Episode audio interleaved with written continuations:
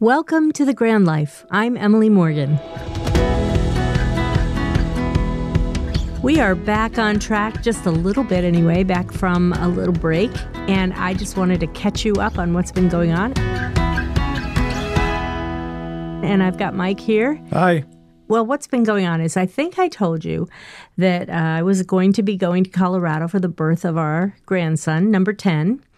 And if you follow us on Facebook or Instagram, you have seen pictures or a picture of um, our newest little one.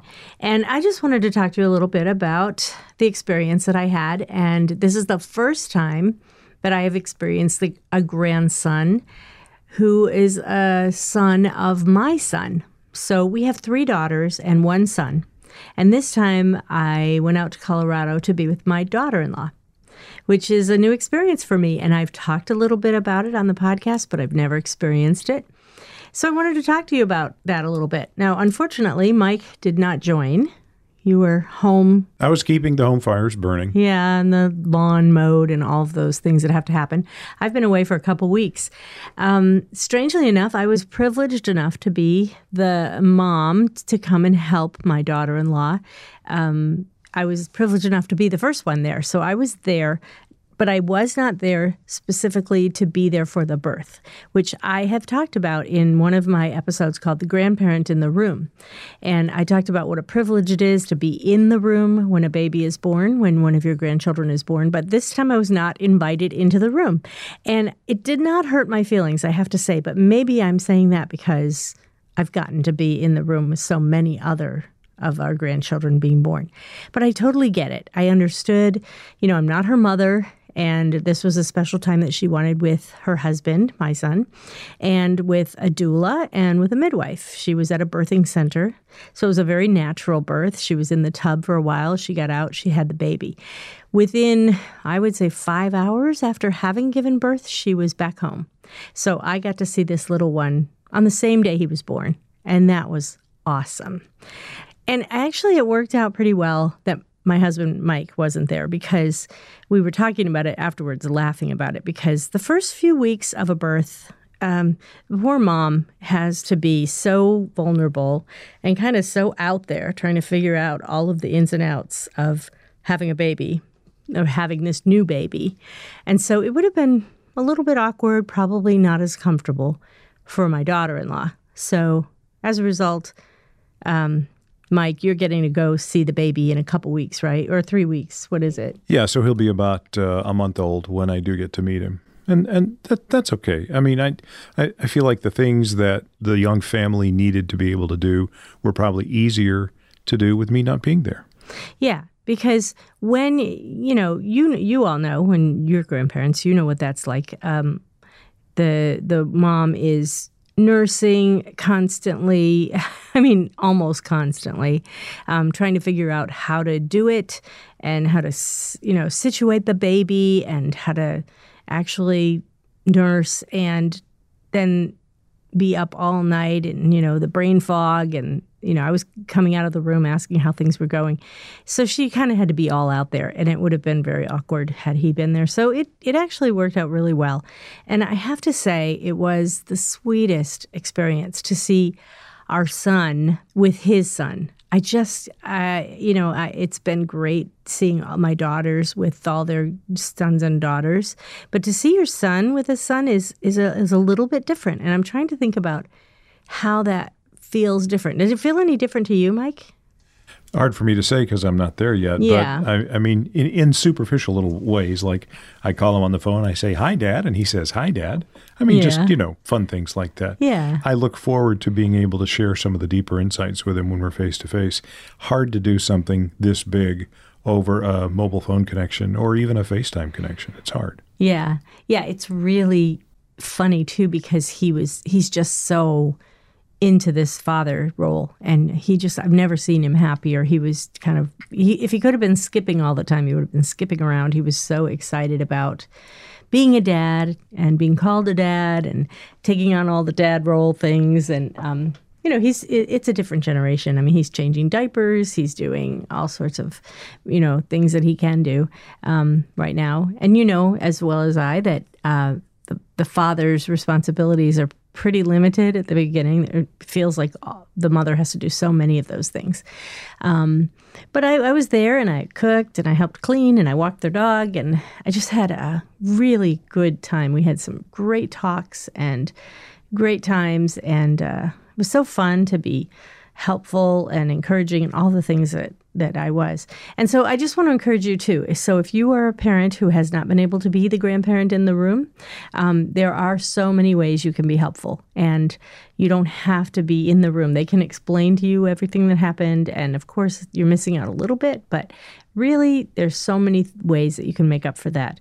Um, so yeah, and and you know my daughter-in-law's a nutrition uh, expert. She's uh, she's got her own business, which actually I, I, might put on our show notes. So if you're interested, you can kind of tap into her expertise. But she's a nutritionist. She's she can help you with all sorts of things. But anyway, that kind of played into a little bit about me being nervous to be there because I don't always cook the most nutritious meals.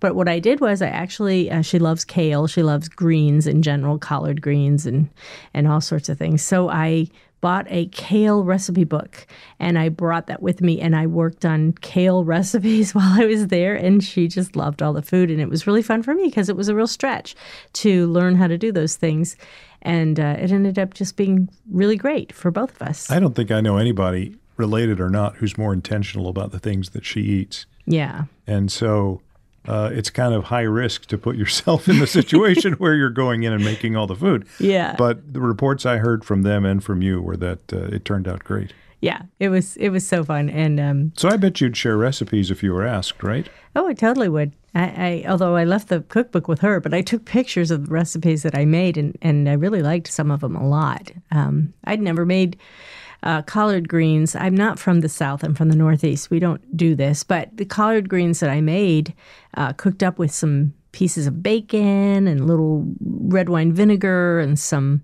sugar, a little bit of sugar. It kind of tasted like a three bean salad, but it was delicious. It was really great. And uh, I thought, oh, to have to come home and make that for you. So all the, I'm looking forward to that. So all, all that is to say, if you have people who are uh, likewise really intentional th- about what they put in their bodies and uh, are interested in recipes, drop us a line at uh, grandlifeconnection at gmail.com.